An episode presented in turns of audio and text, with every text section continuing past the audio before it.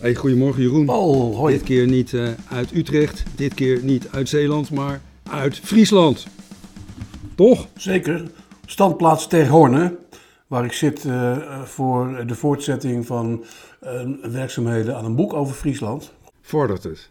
Nou, ik kom nu zo'n beetje in het voor mij en voor menig Fries onbekende Noordoosten. Dan hebben we het over het gebied tussen Drachten, Kollum en Dokkum. Het voormalig gebied van de messentrekkers, van armoederomantiek, plaggenhutten. Dat is allemaal in de huidige tijd volledig anders, maar het was een ruig gebied. Kijk, zo kennen we Friesland niet.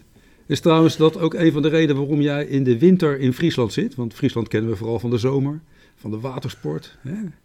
Van het lekkere gespatter, maar jij zit daar midden in de winter. Natuurlijk, maar ik kan de werkzaamheden niet wachten. Dat boek moet in het eind van het voorjaar uit.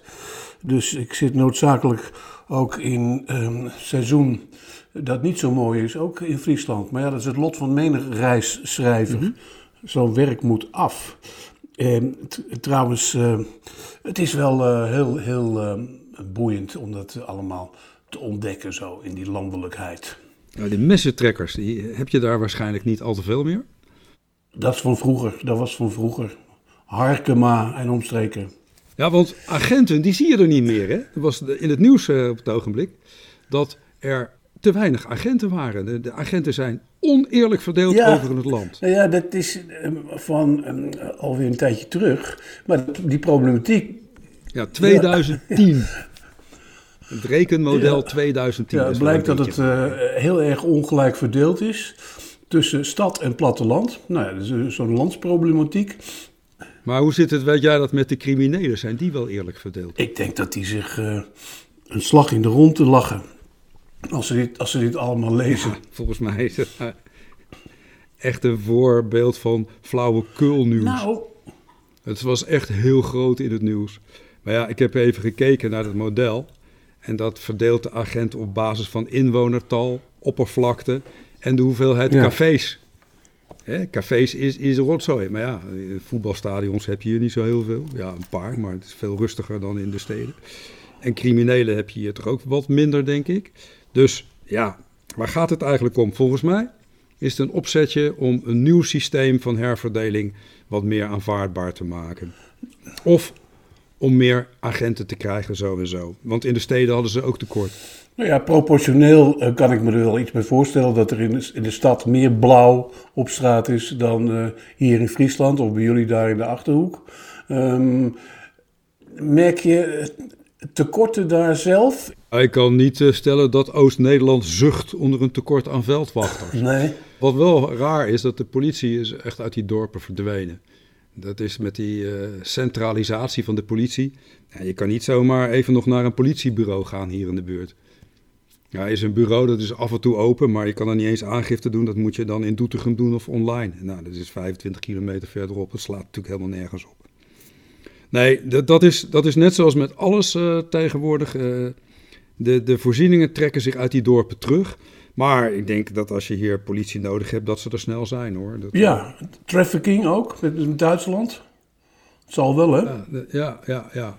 Ja, en boeven, inbraken, die zijn wel toegenomen in deze regio. Sinds er een betere, snellere verbinding met Duitsland is, ja, dan... Boeven slaan hun slag en zijn snel de snelweg op. Maar schijnen ook vooral uit de Randstad te komen. Dus als ze daar worden opgepakt, hebben wij er ook minder last van. Nou ja, Jeroen, we zien wel. Ik vind het niet het grootste probleem van het ogenblik. Nee.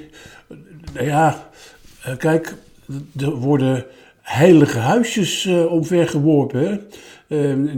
Dat treft vooral de sportfans in het algemeen en de voetbalfans in het bijzonder. Tom Egbers treedt niet op zondagavond voor Studio Sport na alle onthullingen. In Engeland is er groot tumult ontstaan over Gary Lineker, de voormalige voetballer en huidige commentator, nadat hij een aantal krasse uitspraken heeft gedaan die niet door de beugel konden volgens de BBC. Waarover had hij wat gezegd? Nou, hij had een vergelijk getrokken tussen de mate van opname van vluchtelingen in Engeland en de jaren 30 in Duitsland. Oh ja, nare vergelijkingen toch? Dat werd hem niet in dank afgenomen. Hij moest even terugtreden. Hij is niet ontslagen of zo, maar... Ja, de BBC heeft toch een eis van neutraliteit voor zijn verslaggevers en zijn nieuwsredacteuren. Ja. Maar ja, nu krijg je dus wel de figuur dat heel veel voetbalcommentatoren zich om Lineker scharen. En er gewoon geen verslag wordt gedaan in het weekend van de heilige voetbal en de Premier League. Nou ja, er is dus ook natuurlijk ook wel weer een belangrijk signaal over de moraal van nu en wat er wel of niet kan. En dat is dus enerzijds in Engeland, en dan gaat het over bepaalde harde uitspraken. En hier in Nederland is de Volkskrant bezig gegaan met het slechten van het zoveelste bolwerk. En dat is natuurlijk Studio Sport. Ja. Hoe bedoel je slechten van een bolwerk? Het gaat hier om jarenlang vrouwonvriendelijk gedrag van haantjesmannen op een redactie. Ja, precies. En ook voor mensen van kleur schijnt het er erg lastig geweest te zijn om te kunnen functioneren. Ja. Maar ik heb die column gelezen van Marijn de Vries in het NRC. En daar laat ze toch wel weten dat het gedrag van een aantal mensen toch buitengewoon onaanvaardbaar is geweest. Ze zat daar in een auto, 3 weken Studio Sport, naast iemand die de hele dag aan het vuilbekken was. In de Tour de France, ja. Nare dingen over haar zei. Namen worden verder niet genoemd. Maar het probleem is... het is niet Mart Smeets. Nou oké, ja, suggesties hou ik me verre van als er geen namen bekend zijn. Maar wat mij zo opvalt is dat zij met haar klacht nergens naartoe kon. Kijk, als je tegen zo iemand zegt, joh, ik ben er niet van gediend, gedraag je een beetje, dan moet het stoppen. Maar dat bleek door te gaan, achter haar rug door te gaan, door collega's te worden opgepakt. Zij is daarvoor naar de eindredactie gegaan en wat was de reactie? 0! Niks van gehoord. Ja, dan moet op een gegeven moment een krant dat oppakken. En een krant trekt dat naar buiten. Dan komt het in de publiciteit en dan wordt er opeens wel gereageerd. Ja, dat vind ik de echte misstand. Ik vind het heel merkwaardig dat het zo lang geduurd heeft. Dat het zo lang heeft kunnen duren. Jij hebt in die omgeving gefunctioneerd, Jeroen. Jaren. Zeker, maar ik heb dergelijk gedrag niet meegemaakt. Marijn heb ik wel destijds op de finish zien staan, in wisseldiensten, geloof ik met Herman van der Sand, met Danny Nelissen. En ja, ik ken natuurlijk wel het slag oude jongensgeouwe hoer, dat al gauw seksueel getint is. Ja, kijk, je zat daar s'avonds in die hotels, natuurlijk ook met zo'n team aan tafel. Heb je daar nooit iets van gemerkt? Of zaten daar geen vrouwen bij? Was het daarom niet aanstootgevend? Nee, ik zat vaak veelvuldig, als ik in zo'n team zat met de radiojongens. Ja, en eerlijk gezegd ging het dan vooral over de ontwikkelingen in de Tour. Ja, als er eens een keer een leuke mevrouw in een restaurant zat, werden daar opmerkingen over gemaakt. Ja, mannen 3 weken onderweg, hè? Het is een onvermijdelijk onderwerp, onderdeel van dit soort gezelschappen. Maar dat is iets anders dan zover gaan als de taal die door Marijn is gehekeld. Ja, dat is natuurlijk heel kwalijk. En het feit is dat het ook altijd is vergoelijkt.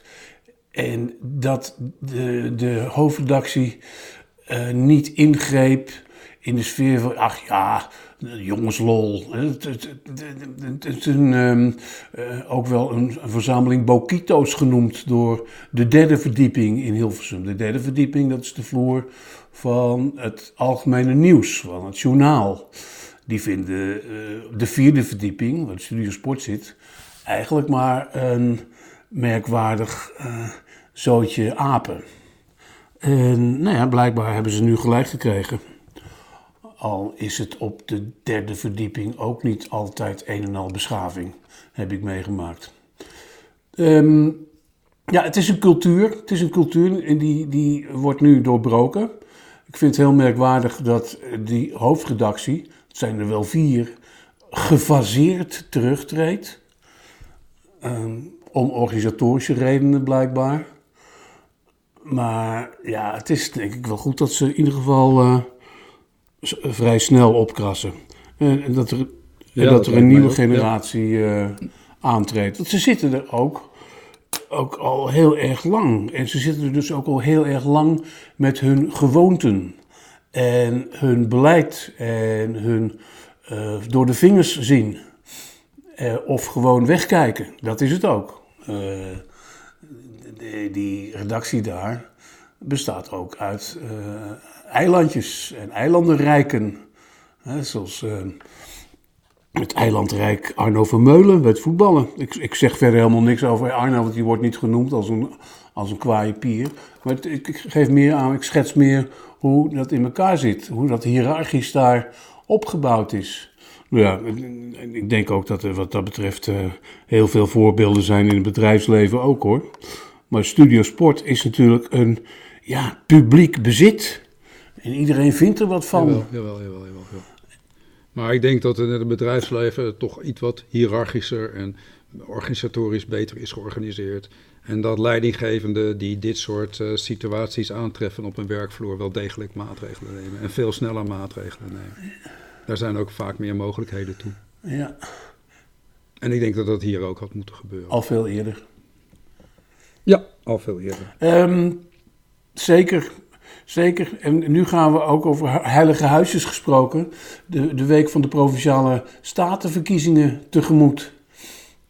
Ja, ik heb die stemwijzer een keer ingevuld. Nog niet.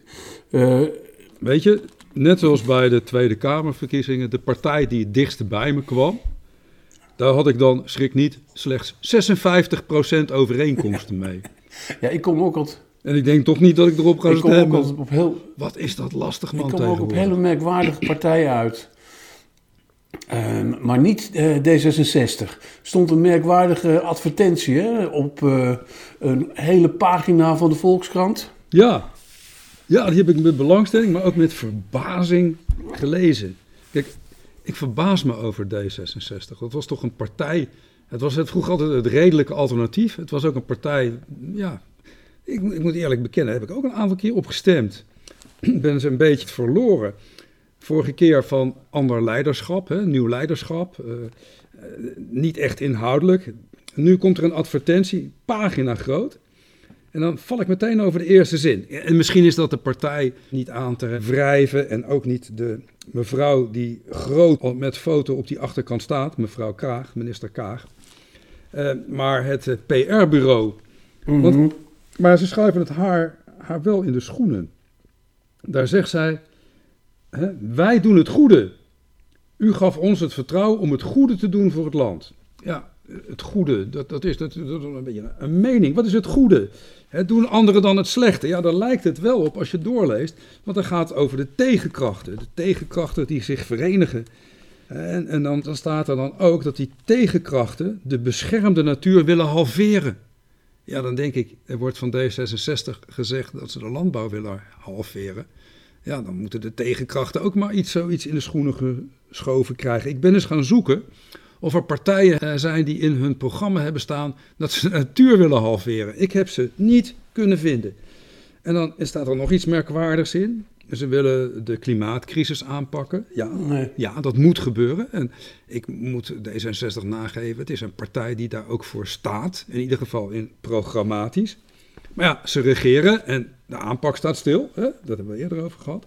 Maar goed, zij zegt dan, wij willen aan die aanpak van die klimaatcrisis verdienen. Nou, dat is misschien dan wat ik dan heel lastig vind. Hoe kun je nou aan een klimaatcrisis verdienen en hoe kun je nou verdienen aan de aanpak ervan? Leggen ze dat niet verder uit? Nee. Ik was wat dat betreft wel weer blij dat deze week die Jason Hickel heeft gesproken in de Tweede Kamer. Die staat voor degrowth, hè? Die zegt, we kunnen helemaal die klimaatcrisis niet gaan oppakken als we economische groei als belangrijkste model blijven hanteren. Wie is Hickel? Ja, Jason Hickel, dat is een schrijver uit Zuid-Afrika. Uh-huh. En dat is een man die tot het inzicht is gekomen dat je om de klimaatcrisis op te lossen, maar ook om welzijn en welvaart te behouden, niet economisch moet groeien, maar, wat noemt hij, degrowth, dus ontgroeien. En dat is wat anders dan dingen helemaal niet doen of wat dan ook, maar degrowth. Zorgen mm-hmm. dat je minder grondstoffen gebruikt, dat je niet groeit om het groeien alleen, maar dat je bijvoorbeeld de menselijke arbeid ook steekt in voorzieningen, et cetera, et cetera. Dus een hele andere aanpak van de economie. En die heeft op uitnodiging van GroenLinks in de Tweede Kamer gesproken. En het aardige was dat daar waren ook alle regeringspartijen bij aanwezig. Dus hij heeft echt een boodschap gebracht. Een boodschap die mij al heel lang zeer aanspreekt. Ja, zeker. Alleen niet nieuw is. Dus het is uit zijn mond natuurlijk overtuigend. Alleen die noodzaak tot matiging is toch ook al vaker bepleit. En ook in de Nederlandse politiek. Hij heeft wel een economisch model wat iets verder gaat dan matiging. Ik ben het niet op alle punten met hem eens, maar hij laat ook zien hoe je dat kunt doen. Nee, maar het is ook iets anders dan nadrukkelijk invoeren en beleid van maken, toch? Ja, dat vind ik nog te weinig terug in politieke programma's. Of is dat het beleid van D66? Ook niet. D66, en dat is het merkwaardige aan die advertentie en ook aan jouw oorspronkelijke observatie over D66... als de van oudsher niet al te linkse, maar ook niet heel rechtse, redelijke middenpartij, stelt zich ook met het jargon van zo'n advertentie wel degelijk op als een machtspartij. Toch? Ja zeker. En dat zie je dus ook in de confrontaties met mevrouw van der Plas. Ja. Die gaan zomaar ook, gelet op de peilingen, die je altijd nooit helemaal kunt vertrouwen, maar toch wel een hele grote richting. Die gaan ook naar ongekende aantallen. Ja. Datgene wat Forum voor Democratie een aantal jaren geleden zo omhoog deed schieten, gebeurt nu met BBB. Ja. Ik zie een pagina in het Dagblad van het Noorden, bladzij 2, met een enorme rode balk voor de stijging van de percentages voor BBB. Nou ja, ik woon in de Achterhoek. Je ziet hier overal de uitingen van de BBB staan. De omgekeerde vlaggen, maar ook grote spandoeken, borden, allemaal voor BBB. Dus ik ben benieuwd. Ze zullen wel ook in deze regio groot worden. Ja, maar zijn die nou juist ook niet een exponent van het soort beleid dat haaks tegenover het betoog van de door jou genoemde man staan? Nou, niet haaks tegenover, nee. Het is bij de mensen hier, en de boeren ook, wat we vaker hebben genoemd, het gebrek aan perspectief. En je ziet, hè, mevrouw Kaas zegt hier, wij willen de boeren perspectief bieden, maar dat is niet uitgewerkt. Wij weten het niet, zij wachten erop. En ik denk dat de mensen hier in grote onzekerheid leven. Kijk, die agrarische gebied is niet alleen de boer, maar er zijn ook heel veel mensen eromheen. En er is pure onzekerheid. En dat is wel mooi hoor, dat uitstel naar Remkes. Maar die onzekerheid blijft. En ik denk dat onzekerheid ook bij heel veel mensen heerst. Waar gaan we naartoe? Hoe gaat het leven eruit zien? Wat moeten we straks? En de grote partijen vullen dat op een gegeven moment niet in. Die vullen dat op dit moment niet in. Die bieden dat niet. Je ziet de VVD, die zet zich af tegen links. Ja, maar wat willen jullie? Wat gaan we doen? Wat is jullie programma? Nou, D66 zet zich sterk af tegen wat ze dan noemen extreem rechts. Oké, maar wat is jullie programma? Nou, dan hebben we nog die hele grote partij PVV, die zich constant buiten de compromisbereidheid plaatst. Hè? Dus ook niet meeregeert. Nou, Partij van de Dieren, die ook sterk groeit, zegt wij sluiten geen enkel compromis. Dus die zie je ook nergens terug. Ja, dan denk ik, dan wordt het ook onregeerbaar. En dan ja, ontstaat er wel een verlangen naar iemand die het gaat oplossen. En dat moet dan mevrouw van de Boerenburgerbeweging zijn. Mevrouw Caroline van der Plas. Zij wordt er weer een nieuw symbool van de hoop. En dat is niet waar politiek om gaat, Jeroen. Dat is ellendig. Maar ja, de grote problemen van deze tijd. Polarisatie, geen beslissingen durven nemen, digitalisering. Wat je hier ziet, de teleurgang van de middenstand, het verdwijnen van het voorzieningenniveau. Het vreemde inkomensbeleid, hè? Mensen worden steeds meer afhankelijk van toeslagen. En dat betekent dat als ze wat harder gaan werken, dan krijgen ze, ja, dan gaan ze niet op vooruit. Of sommige mensen die zeggen, ja, ik kan net zo goed thuis blijven als ik ga werken, dan het maakt niks uit. Er worden hier niet eens meer kranten bezorgd, om maar eens een goed voorbeeld te noemen. Die moet je dan gaan kopen in de winkel terwijl je een abonnement hebt. Nou, de afhandeling van schandalen is een groot probleem. Het gaat niet goed. En dan ook de journalistiek ook, hè? Die toch ook heel erg reageert op de peilingen, alsof de gekozen partijen er helemaal niet meer toe doen. Nee, maar dat is ouderwets, dat is gewoon het handwerk. Dat moet... Ja, maar daarom nog niet goed in deze tijd. We hebben nu een partij helemaal niet. Heel zeker. Alleen, er zijn een paar onderscheiden. Dus A, de werkelijkheid zoals die is, of zoals die gepeild wordt. En B, hoe dat wordt gecommuniceerd. Ja, dat gebeurt via de media.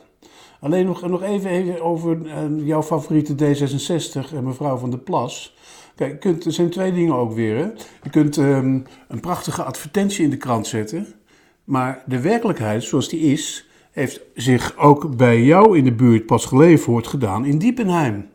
Waar, schiet me nou te binnen, waar Sigrid Kaag zich moest verweren tegen een aantal zeer felle lieden. Onder andere gewapend met fakkels. Dan heb je de fakkels weer. Het knappe vond ik wel dat ze er niet voor wegliep. Dat ze haar mannetje wel stond. Ja, precies. Dat is een heel andere manier, blijkt nu ook, gelet op de verschillen in populariteit, waarop Caroline van der Plas haar mannetje staat. Want dat is natuurlijk ook wel een kwestie van profiel, hè? Ja, bij Caroline van der Plas moet je soms denken aan mensen zoals Jan Schever en zo. Jan Schever was een man van het volk. Hè? In gelul kun je niet wonen, zei hij toen het over huizennood ging. En mevrouw Caroline van der Plas is ook iemand, gewoon een vrouw van het volk. Ja, zij belichaamt, letterlijk, zij belichaamt een soort potigheid. Ja. Ik zou bijna zeggen een soort genderneutrale potigheid. Met haar poten in de plas. Ja, zou je kunnen zeggen. Ja, dit is, zij symboliseert wat mij betreft volgens mij ook ja, een soort verlangen naar... Ja, kijk, dat verlangen, dat zie je al verkiezingen lang. Hè? Eerst hadden we Pim Fortuyn. Daarna kregen we Forum voor Democratie, niet vergeten. 4 jaar geleden de grootste partij in de provinciale verkiezingen. En nu krijgen we BBB. Nou, hopelijk gaan die wel iets voor het land betekenen. Nou ja, ik zag een paar keer een andere vrouw, ik ben haar naam kwijt, maar wel sprekend namens BBB, die het begrip natuur ook nadrukkelijk in twijfel trok. Caroline van der Plas gebruikt ook van die half ironische... maar toch ook snerende opmerkingen over het plotseling opduiken van een bepaald soort mos in de weerribben. Natuurgebied in Overijssel. In de trant van, jullie moeten niet zo zeiken over de natuur, want er is heus nog wel natuur. Dat soort relativering is natuurlijk ook uit den boze. Ja, maar iedereen die in de regio woont zal ook zien dat het minder gaat met de natuur. Ja. Iedereen zal dat zien. Iedereen weet dat. Hoe is dat bij jullie in de buurt? Nou, wat je ziet is bijvoorbeeld dat heidevelden helemaal overwoekeren met gras. Ja. En dat schijnt toch ook door de stikstof te komen. Ja. Een wildgroei aan bramenstruiken en zo. En er wordt hard gewerkt om die natuurgebieden mooi te houden. Ja. Maar daarnaast is natuurlijk ook de internationale klimaatveranderingen. Enorm droge zomers. Waardoor bepaalde bomen niet meer goed gedijen. Eik. En dat zie je ook terug in de bossen. Ja. Ja. Maar klimaatverandering pak je natuurlijk niet alleen in Nederland aan. Hè?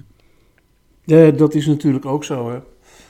Je kunt ook prachtige pleidooien houden inderdaad over ander economisch beleid.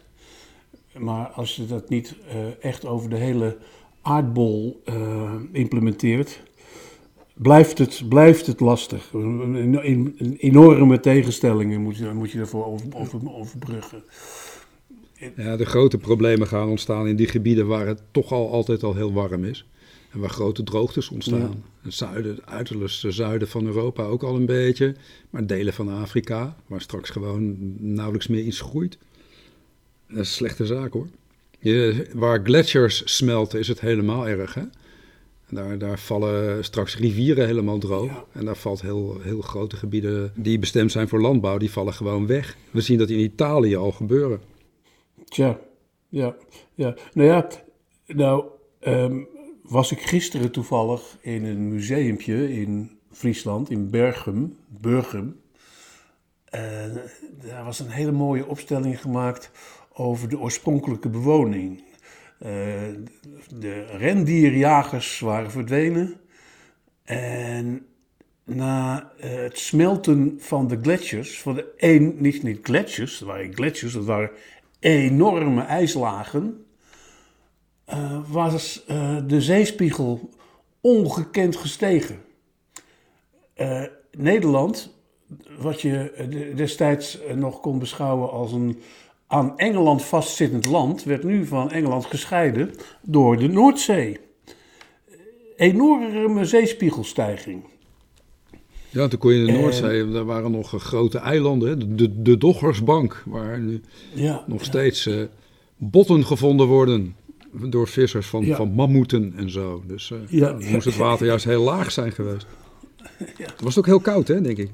Dat was door het ijs. Ja. Geen fijne tijd om in te leven.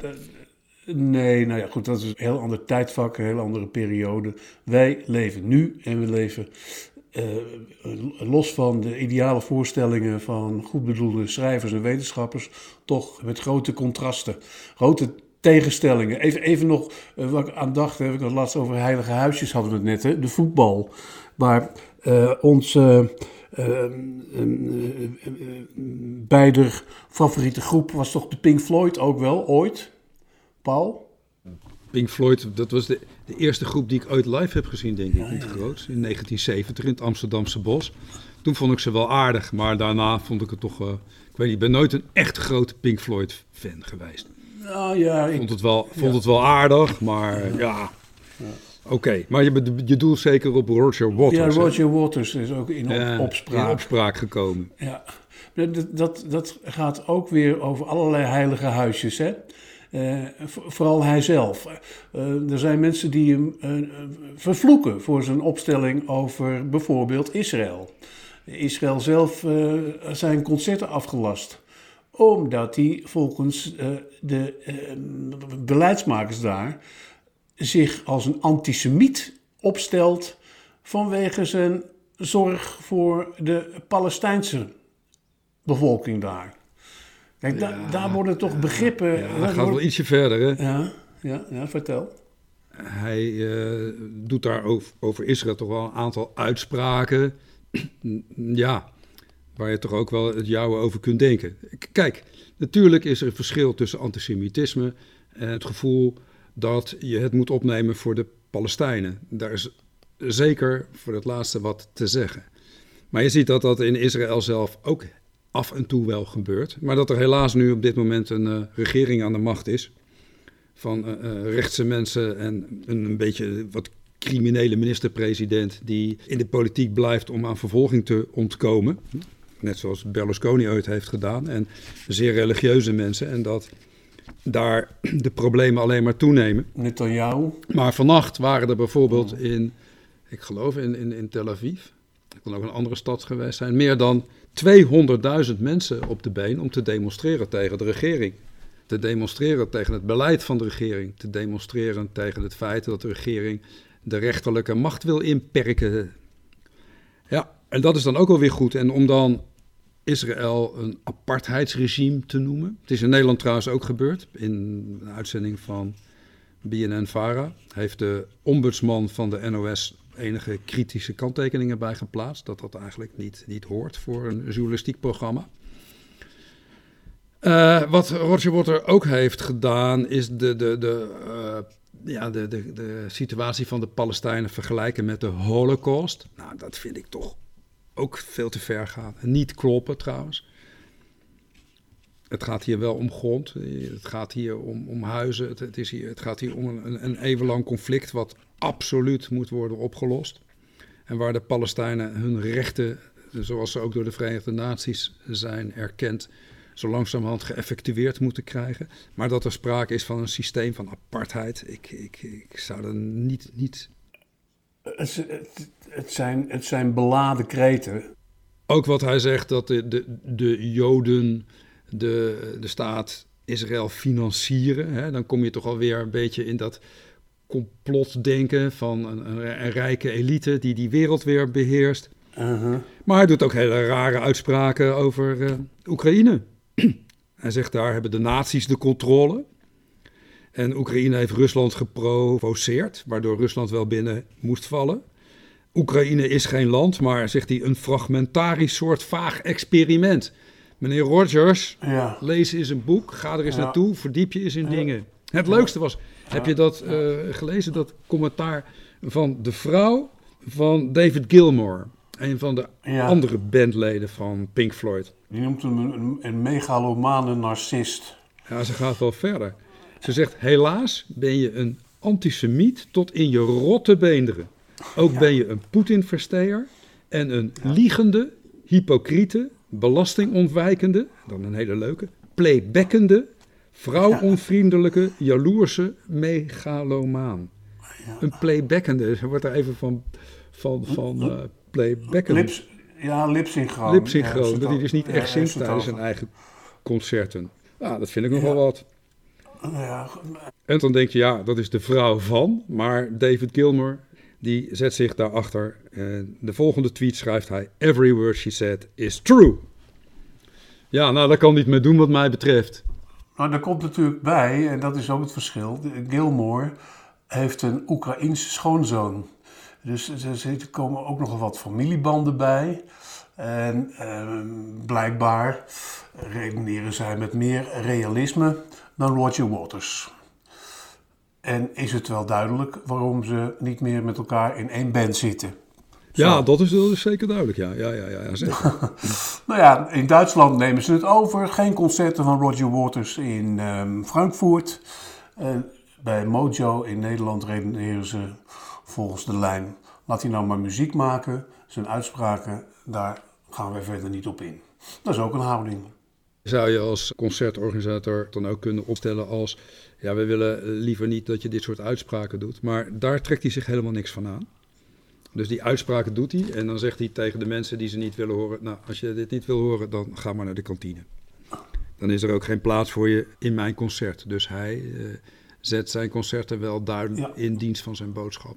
De scheiding van zijn privéopvattingen en zijn muzikale prestaties, die is niet daar. Nou, zou dat denk ik ook niet hoeven bij de meeste kunstenaars. Ik hoop dat de mensen die naar zijn concerten gaan beter weten. Ja. Nou, dat zijn over het algemeen natuurlijk niet de domste mensen. En op een of andere manier zijn er heel veel mensen die het wel scheiden, terwijl die dat zelf niet doet. Het is een omstreden figuur. Zo is dat, Jeroen. Nog even over omstreden figuren. Je hebt je ook verbaasd over de ontwikkeling in Georgië, tot slot. Verheugd heb ik me daarover. Ja? Verheugd, ja. Vertel, wat gebeurt daar?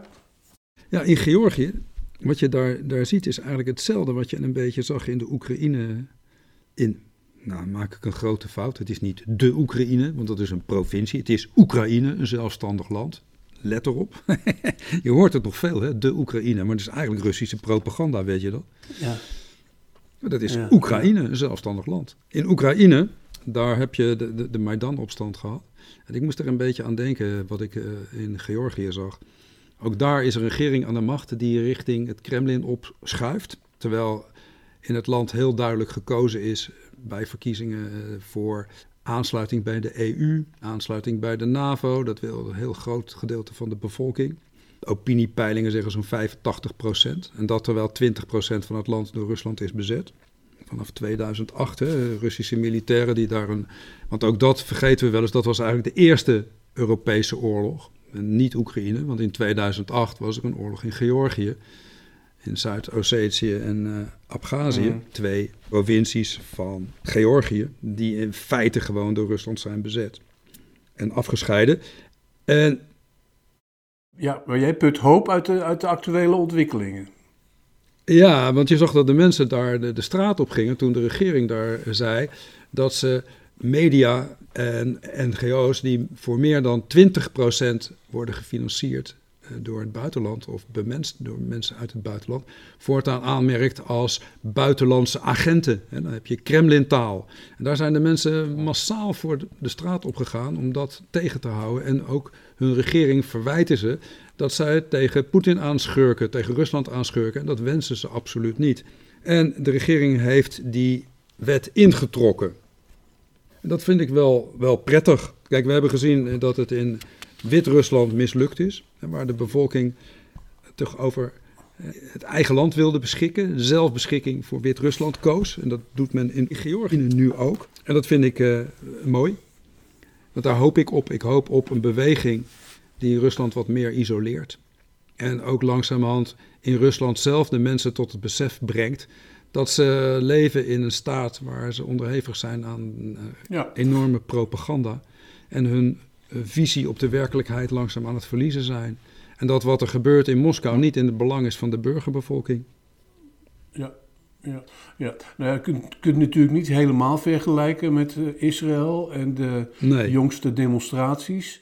Alleen de overeenkomst die ik daarin zie is dat bevolkingen massaal laten zien wat voor hun de waarheid is.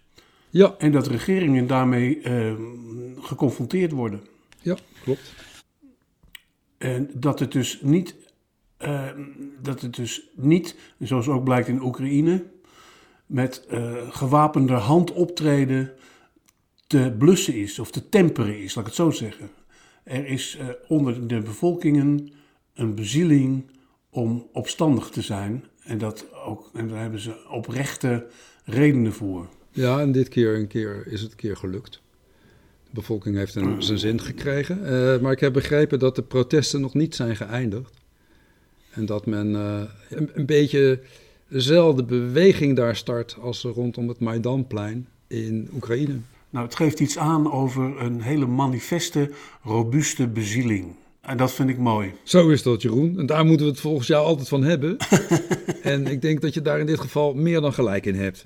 Nou, stop de bezieling lekker in wat je schrijven gaat de komende weken. Over alle prachtige dorpen in Friesland. En we spreken elkaar volgende week weer. Fijne verkiezingen. Ja, jij ook. Hoi.